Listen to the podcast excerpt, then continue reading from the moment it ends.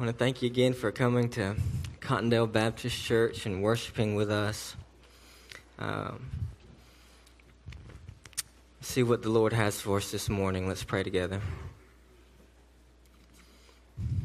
Father, thank you again for today. Pray, Lord, you'd help us now. Hear, believe, obey your word. Speak to us, Lord, from heaven. Guard my mouth from error. And may your Spirit apply your truth to our hearts in power. In Jesus' name we pray. Amen. If you have a Bible, please turn with me to Exodus chapter 3. Exodus chapter 3, and that'll be on page 46 in the Pew Bible. And um, we're continuing through our series called Journey Through the Bible, where we're taking the the major uh, events in the biblical storyline and, and explaining how it all is telling one big story, a story that's far greater than you and me, although it involves you and me. A story about what God is doing to redeem the world for the glory of His name through a promised man named Jesus Christ. And today, uh, we're uh, to the part of the Exodus. Uh, we talked about Joseph last week and how uh, God had given the promise uh, uh, to redeem the world to Abraham and then to Isaac and then to Jacob. And then Joseph uh, uh, is sold into slavery in Egypt by his brothers, and, and they're there for some hundreds of years. but God promised Abraham that he would give him a people as many as the sand of the sea and as many as the stars of the heavens, and that he would give them a land in which to dwell. And this, and this uh, picks up our story again with the birth of a, a little baby named Moses. And if you're familiar with the story, Moses is birthed in the midst of much uh, travail. Uh, Egypt is um, uh, has enslaved uh, the, the, the Jewish people that live uh, within their land. And uh, he, he commanded that all the uh, newborn boys be thrown into the river and drowned, killing all the, the boy infants. And yet, Moses is spared. Uh, and he is raised in the wisdom and knowledge of the Egyptians, the Bible says. And, and um, uh, one day he his heart goes out to his people and he strikes an Egyptian who's killing a who's attacking a, a Jewish uh, slave and uh, he kills the man and realizes it's discovered and he flees into the wilderness where he remains there for 40 years tending his father-in-law's sheep. Uh, and and that brings us to our text uh, today in Exodus chapter 3. So, uh, if you're able and willing, would you please stand in honor of the reading of God's word? We're going to read from Exodus chapter 3, beginning in verse 1. Now, Moses was keeping the flock of his father in law Jethro, the priest of Midian, and he led his flock to the west side of the wilderness and came to Horeb, the mountain of God. And the angel of the Lord appeared to him in a flame of fire out of the midst of a bush. And he looked, and behold, the bush was burning, yet it was not consumed. And Moses said, I will turn aside to see this great sight, why the bush is not burned. And when the Lord saw uh, that he turned aside to see, God called out, God called to him out of the bush, Moses, Moses. And he said, Here I am. Then he said, Do not come near. Take your sandals off your feet, for the place on which you are standing is holy ground. And he said, I am the God of your father, the God of Abraham, the God of Isaac, and the God of Jacob. And Moses hid his face, for he was afraid to look at God. Then the Lord said, I have surely seen the affliction of my people who are in Egypt, and have heard their cry because of their taskmasters. I know their sufferings, and I have come down to deliver them out of the hand of the Egyptians, and to bring them up out of the land to a good and broad land, a land flowing with milk and honey, to the place of the Canaanites, the Hittites, the Amorites, the Perizzites, the Hivites, and the Jebusites. And now, behold, the cry of the people of Israel has come to me, and I have also seen the oppression with which the Egyptians oppress them. Come, I will send you to Pharaoh, that you may bring my people, the children of Israel, out of Egypt. But Moses said to God, Who am I that I should go to Pharaoh and bring the children of Israel out of Egypt? And he said, But I will be with you. And this shall be the sign for you that I have sent you. When you have brought the people out of Egypt, you shall serve God on this mountain. Then Moses said to God, If I come to the people of Israel and say to them, The God of your fathers has sent me to you, and they ask me, What is his name? What shall I say to them? God said to Moses, I am who I am. And he said, Say to this people of Israel, I am has sent me to you. God also said to Moses, Say this to the people of Israel The Lord, the God of your fathers, the God of Abraham, the God of Isaac, and the God of Jacob, has sent me to you. This is my name forever, and thus I am to be remembered throughout all generations. The Word of God. You may be seated. So, this morning it's going to be a little bit different. I have a message in a sentence. A message in a sentence, and I'm going to go through this uh, the, the story of Moses uh, and the plagues and the Passover, and all in support of this one sentence. And this is the message in a sentence God gives us his presence and exercises his power to fulfill his promise and reveal his person. God gives us his presence and exercises his power to fulfill his promise and reveal his person. First, let's look at the passage we just read and God's call to Moses. You know, Moses, he's a, he's a, he's a child of Abraham. He's a descendant of Abraham, uh, Isaac, and Jacob. But he was raised in the household of Pharaoh. And so, uh, if you think about it, he, he knows he knows the Egyptian court. He knows how he knows how the the the, the upper echelon of the uh, Egyptian government works, and yet and so that's an important part of the story. And yet he was exiled from the land upon killing an Egyptian, and he wanders in the wilderness, uh, uh, tending his father-in-law's sheep. The same wilderness, by the way, that they will um, go to in the Exodus. But here he is, and he's tending the father's sheep, and he sees this strange sight. Uh, a, a, bush is on fire, but it's not burned up. I, I, mean, you know, I think I would say too, hmm, I'm going to go check that out. And he does. And of course, his life changes when he walks to that burning bush. Because God meets him in that bush. Now, I want you to think about Moses' reaction. The, the scripture says that he was afraid to look at God. That tells us something about God. Maybe sometimes we treat God too flippantly. Maybe we don't see him as we ought to see him because maybe if we saw him as he really was, we'd be a little afraid of him. More than a little afraid of him. Moses saw him as he was and he was afraid, and yet God said, You're on holy ground, take off your shoes, but you can approach me. And, and Moses, God identifies himself to Moses. He says, I am the God of Abraham, the God of Isaac, the God of Jacob. So remember the storyline that we've been walking through, right? God, he's, he's picking up, right? They've been, they've been in slavery uh, in Egypt, okay, for hundreds of years.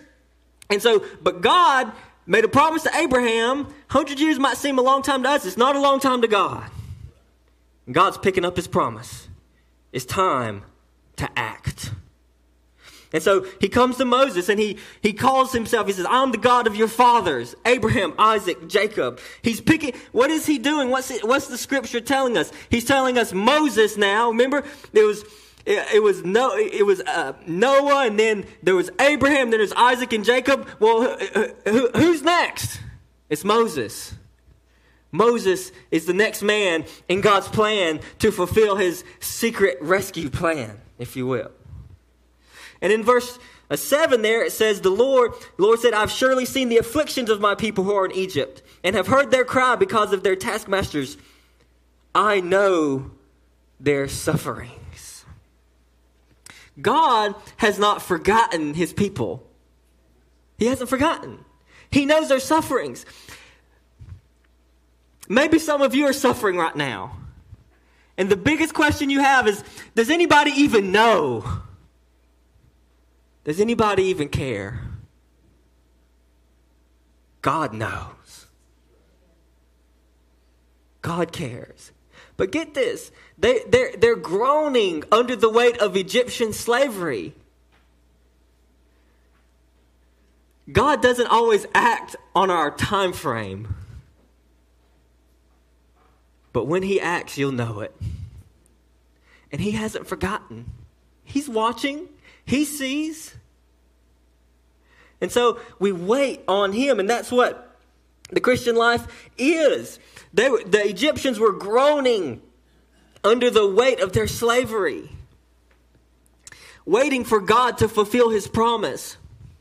And this is, this is a parable of our life. That we, we groan in this world, the Bible says, under sin, under suffering, under sin and all its effects, which includes suffering and affliction and loss and pain and injustice. But God hears our cries. The Bible says it's like, it's like, uh, it's like they're being stored up in heaven, where one day they will be presented to God as incense, and then when he, and then when on when the right when the time is right, they will rise up before the Lord, and God will thunder from heaven. Until that day, though, we wait. We keep crying to Him, knowing that He sees and that He will act. And what's and and next in this story, we see Moses and uh, God calls him out. Now, I mean, Moses understood what God was asking him to do. This is a people that is that by the way, God had kept his promise to them even in their slavery. What did he do while they were in Egypt? He multiplied them, right? They're millions of people by now. And God calls Moses and he says, Moses, you're going to go free them. And Moses' response to God, it seems like humility. He says, Who am I, God? It seems like humility, but it's not. It's really pride. He's, he says, God, who am I? Who am I to take out this great people? Who am I to deliver them from Egypt?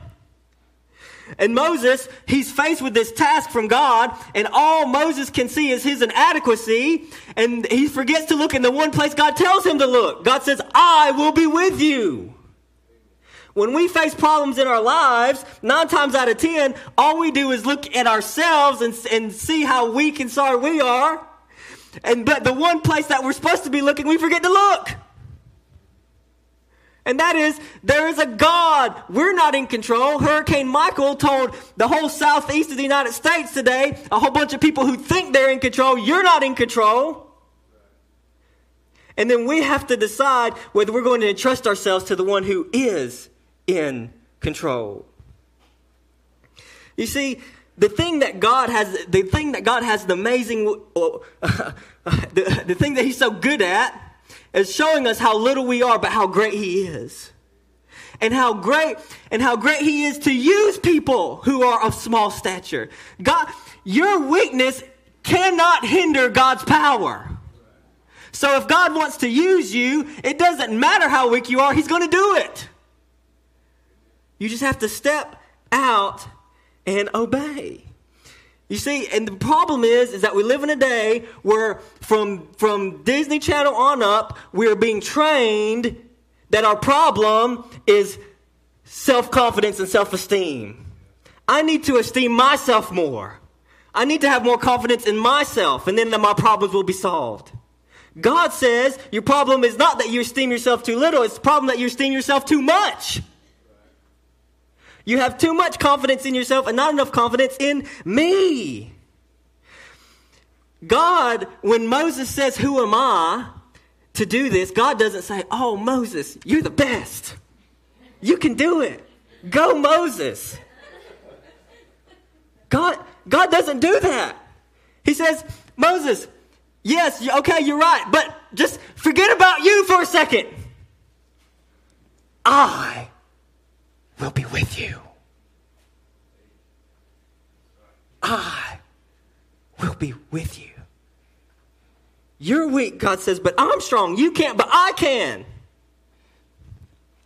And so, are you are you fighting a battle today that you feel like you can't win?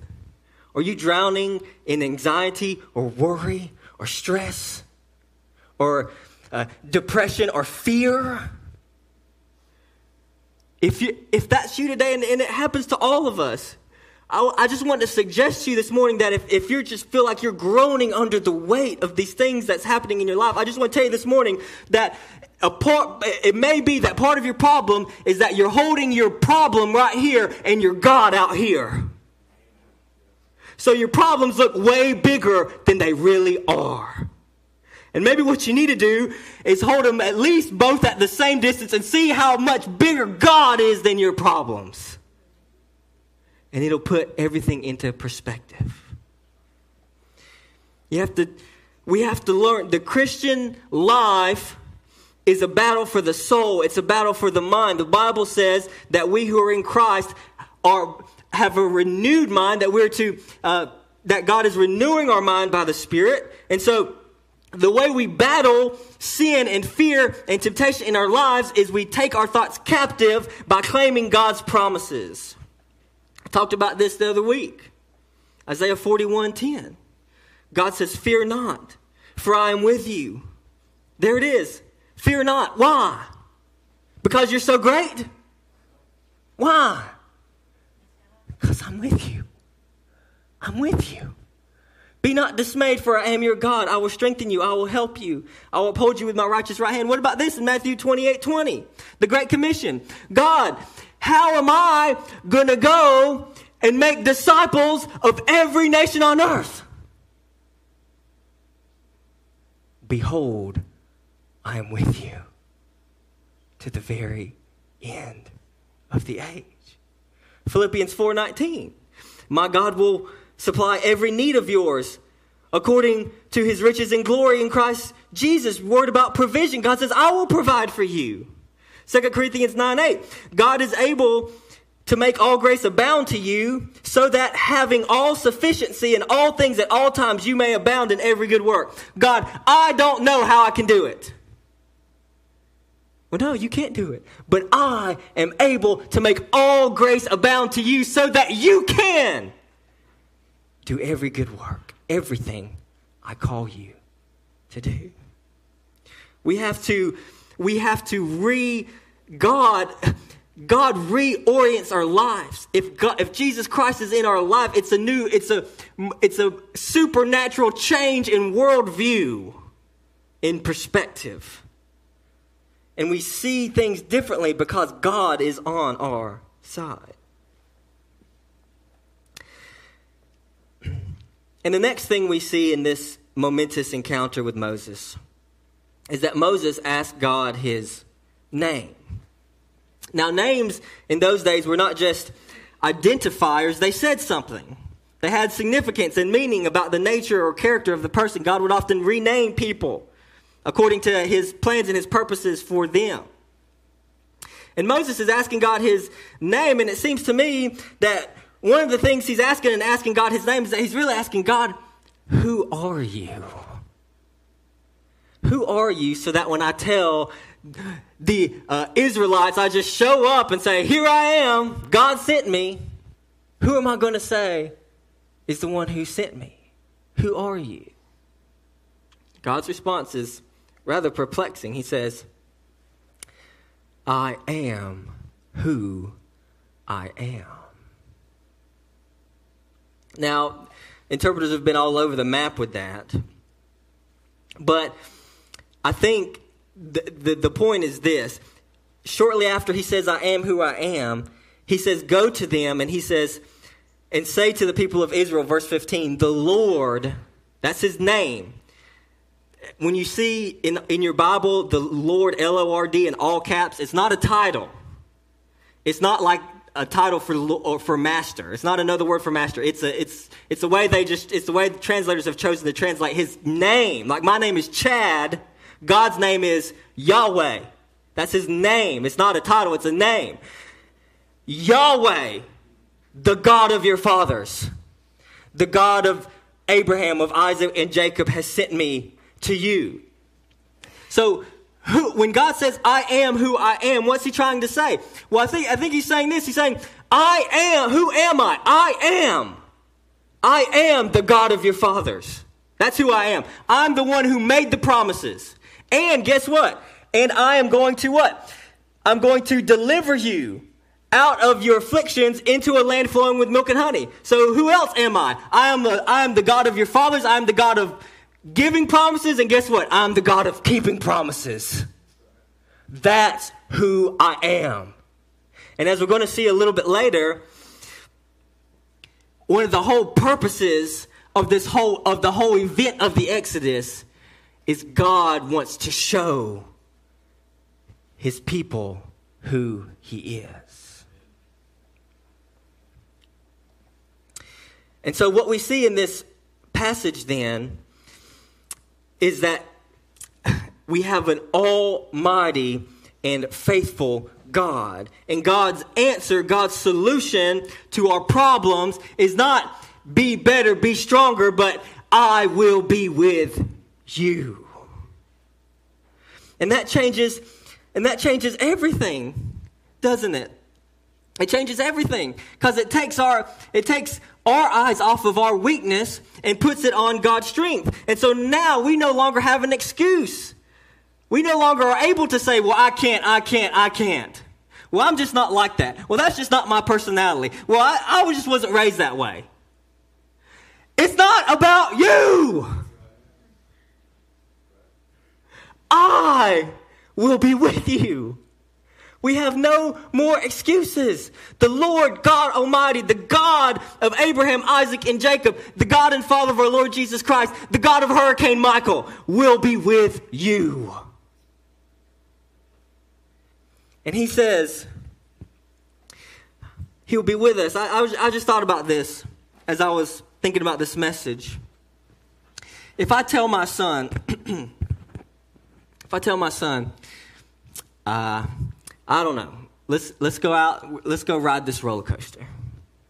And he says, I can't. I can't, Dad. I can't do it. I'm too scared. I can't do it. But then I tell my son, when, when, when my son says, I can't do it, what's he, what's he doing? What's he doing? He's saying that he has a lack of trust in himself, right? He has a lack of trust in himself. So my son says, I can't do it. He has a lack of trust in himself. Well, then I say, well, hey, I'll go with you. I'll be with you. Well, when I tell my son I will be with you, if he still says, I can't, I can't, I can't, he has then moved from not just a lack of trust in himself to a lack of trust in his father. You see? When, when God says we will be with, he will be with us, and we still say I can't, we have moved not just from lack of trust in ourselves, but to a lack of trust in our God.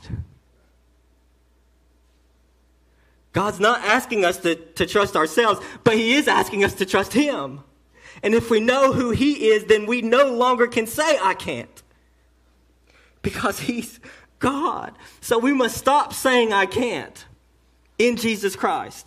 In Christ, we must stop saying, I can't. We, you can have a deeper, sweeter, more intimate relationship with Jesus than you ever thought you could. You can lead your family spiritually. You can overcome that temptation and that sin that's in your life that nobody knows about, that you just feel like you can't escape. You can. You can overcome fear and bitterness and resentment in your life. You can share the gospel with your coworker and neighbor and friend. Why? Because I will be with you. God will be with you. God is with you. You see, Moses, he had this encounter with God. He was at the burning bush. God, he, Moses came up with all these excuses of why he couldn't do it. And all God says is, I'll be with you. And when God says he will be with you, God told Moses, I will be with you. Then Moses, at that moment, he had to decide Am I going to take a step toward Egypt or not? And he did. He walked to Egypt. Why? Because his God was with him. What's, what's that step that God wants you to take that you haven't been taken? But now you hear and remember that God is with you. What's that first step to take? Moses's was toward Egypt. What's yours? We see God gives us his presence and exercises his power to fulfill his promise and reveal his person. The next event I want us to see is the is the plague. So if you remember the story, about the the plagues got Moses. He goes to Egypt, and not surprisingly, Pharaoh is incredibly reluctant to give up millions of uh, uh, millions of people from his land, lots of free slave labor. He's reluctant. And so, what does God do? Well, God sends 10 plagues. Water turned to blood, frogs, gnats, flies, kills the livestock, boils on the people. Hail falls from heaven, locusts devour the land, and then darkness all over the land. But as I mentioned earlier, there, there's a theme that, that's throughout the whole uh, story of the plagues that we got to see. And in our sentence here, our, our, our, sentence is God gives us his presence and exercises his power to fulfill his promise and reveal his person. One of God's, one of God's purposes throughout all of human history and throughout the Bible and throughout the history of Israel is to reveal himself.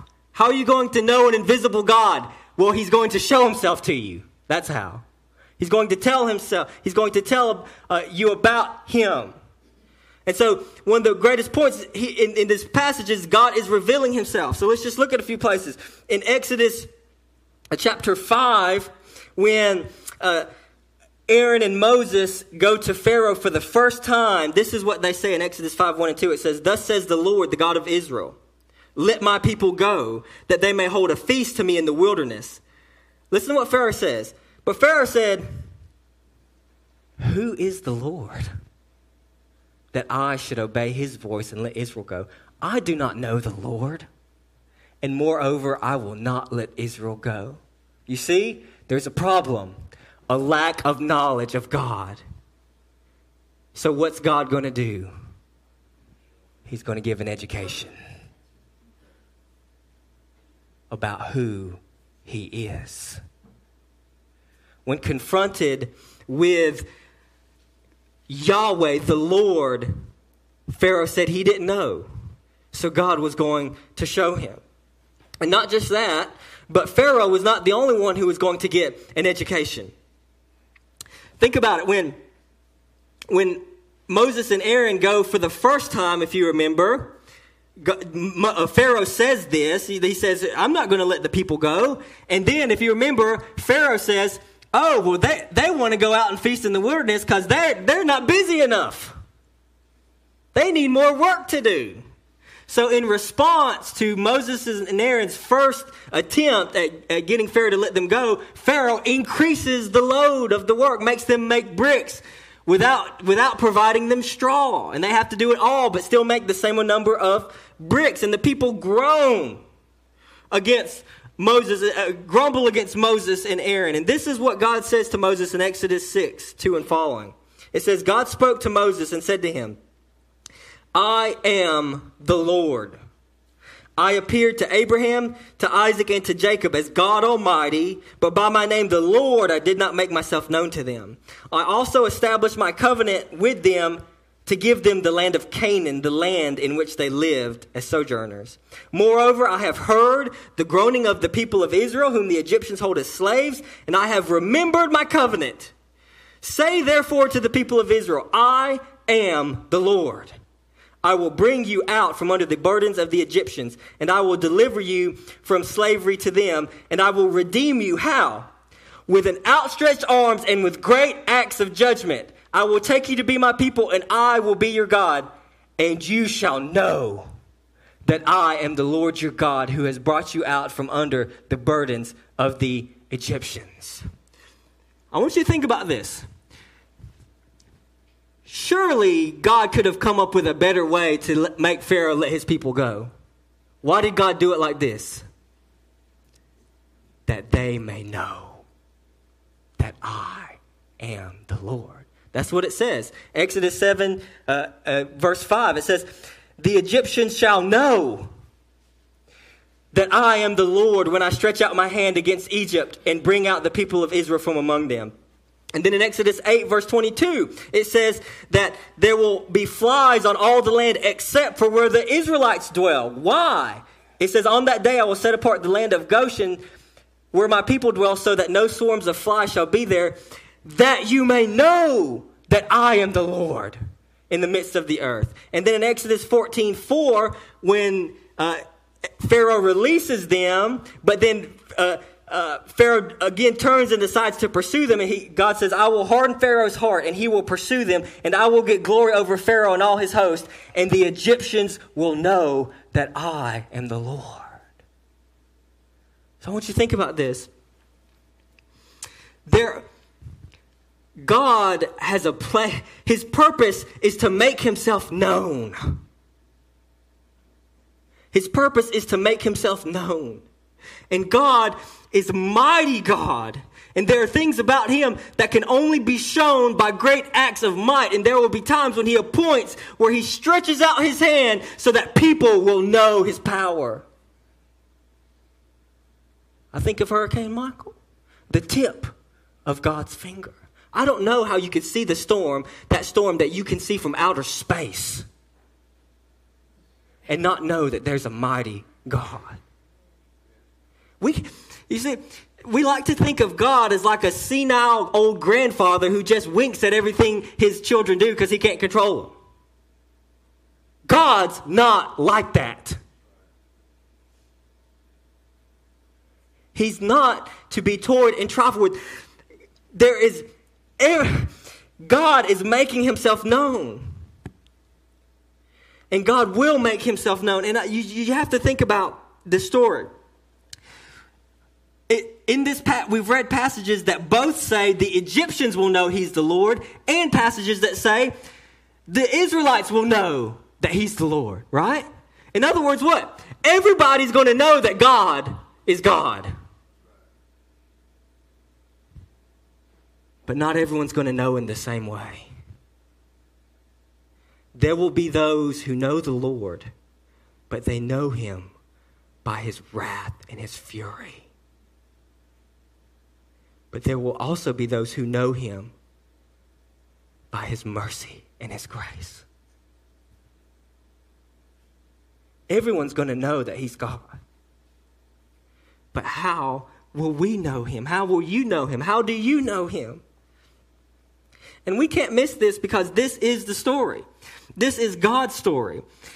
The, the salvation of Israel from Egypt is the story of the Bible. Because it is the story that is picked up throughout the rest of the, the Bible of the deliverance, the salvation of God's people. They were delivered from slavery in Egypt by man. But the slavery in Egypt all it is, is it's pointing to something far greater, a far greater slavery, and that is the slavery that the whole world is in right now to sin. The, wor- the world is groaning under the weight of its slavery to sin. All you have to do is turn on TV. And the slavery of sin is so terrible. Why? Because when you're enslaved to sin, you don't know it. Why? Because you love your sin. before I knew God, I loved my sin. It wasn't a problem. The problem was all those prudes trying to get me to change. It wasn't with me. I'm just doing what makes me happy. You don't know you're enslaved until you try to break the chains. And then you realize you can't escape. We're all enslaved to sin and it's dragging us down to hell, but God raised up a man to deliver us. I want you to think about it. It's not an accident. Moses was birthed among, among what? A bunch of infants being killed. What happened when Jesus was born? Herod came after him, doing what? Killed all the infants. It's not an accident. Moses said that there would be a prophet raised up after him, a prophet greater than him. And that prophet is the Lord Jesus Christ, more than a prophet, the Son of God, who has come to make God known in the fullest possible way that God could be known. God's whole plan was to reveal himself, and God has revealed himself fully in the person of Jesus Christ. John 1:18 No one has ever seen God, the only God who is at the Father's side. He has made him known. John 14, 8.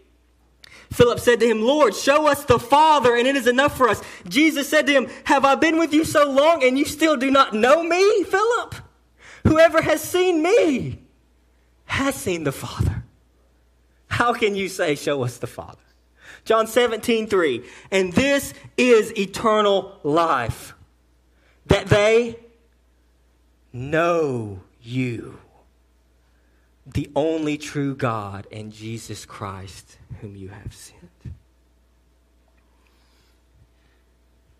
Lots of people say, well, if God would just show himself to me. He has. He has. 2,000 years ago, a man named Jesus Christ lived without sin. And he died on the cross to pay the penalty for sin. And he rose from the dead to conquer the penalty for sin.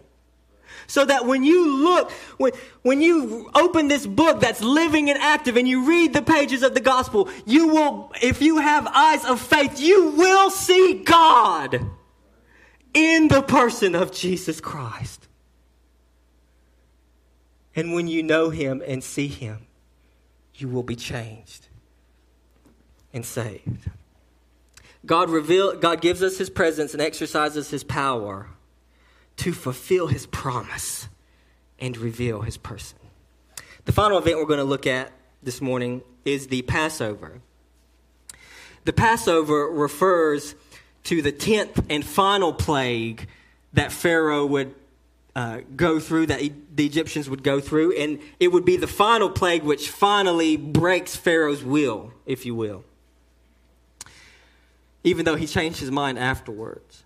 And it's, it's in the storyline of the Bible, it's almost impossible to overestimate, overstate the importance of the Passover in, in the sto- biblical storyline. In this plague, God was going to strike down all the firstborn males of every household. But get this, this is, this is, it's interesting. Because if you read it carefully, you'll see that in the other plagues, it was either stated or implied that the plagues just affected the Egyptians and not the, the Israelites. But this plague is actually different. It actually rather clearly implies that this plague would not just strike the Egyptians, but also the Jews. If they did not trust and obey God's instructions. What, what, is this, what is this trying to say? Well, it's trying to say that even though, even though the Jews were God's chosen people, as it were, they were not, they were not exempt from God's justice. They were not exempt from their sin. God didn't just wink at their sin and call out the Egyptians on theirs. They were accountable for their sin too. And so the Passover was showing not just the Egyptians, but also the Jews that if they didn't get right with God, they wouldn't be spared either. And so what does God do? God gives them instructions about how to avoid this last plague. And the instructions is what we call the Passover. He told them to take a lamb, not just any lamb, a lamb without blemish. And think about it. He told them to take a lamb, and, they, and he said, Kill the lamb, take the blood, take the blood of the lamb, and put it over your house. And what did God say he would do? In Exodus 12, uh, verse 12 and following, he says, I will pass through the land of Egypt that night, and I will strike all the firstborn in the land of Egypt, both man and beast. And on all the gods of Egypt I will execute judgments. I am the Lord. The blood shall be a sign for you on the houses where you are, and when I see the blood, I will pass over you, and no plague will befall you to destroy you when I strike the land of Egypt. What was God doing? Notice what God wasn't doing. God wasn't saying, Oh, those Egyptians are so bad, and yeah, you go, Jews. Good for you, good people. That's not what God was saying. God was saying, My wrath burns against all sin, theirs and yours, but I have made a way for you to escape. And the way for you to escape the judgment of God is by is by something else dying in your place. And when I see the blood, I will pass over you. It's so clear. It's so clear. John the Baptist, when he saw Jesus coming, he said to all, Behold, the Lamb of God who takes away the sin of the world. In 1 Corinthians 5 7, Paul says, Cleanse out the old leaven that you may be a new lump as you really are unleavened, for Christ, our Passover lamb, has been sacrificed. And so here's what this means the most important thing this morning is this no one is exempt from God's justice. But God, in His grace and mercy, has made a way of escape. God has provided a sacrifice in our place, in the place of all who believe in Him. And if you will take the blood of Christ and put it over your life, as it were, when your time comes and you don't know when that'll be, if only if and only if God sees the blood, will He pass over you. Not because you were good, but because Jesus was. Not because you deserved it, but because Jesus did. What is that? It's grace. It's unspeakable grace and mercy in Jesus Christ, and it's the only way. Oh, that Jesus may see the blood over you. And when the blood is seen on us, and we and we cry out to God, God have mercy on me, a sinner, not because I deserve it, but for Christ's sake. God passes over us. And then what does God do? He keeps his promise eternal life, a land flowing with milk and honey, the destiny of the saints, and all who believe in him. God gives us his presence and exercises his power to fulfill his promise and reveal his person. If you don't know Jesus Christ this morning, I pray you will. You can call on him right now, right now, and say, God, have mercy on me, a sinner. God, have mercy on me, a sinner. If you want to talk how you, about how you can trust in Christ, I'll be down here in the front as we sing.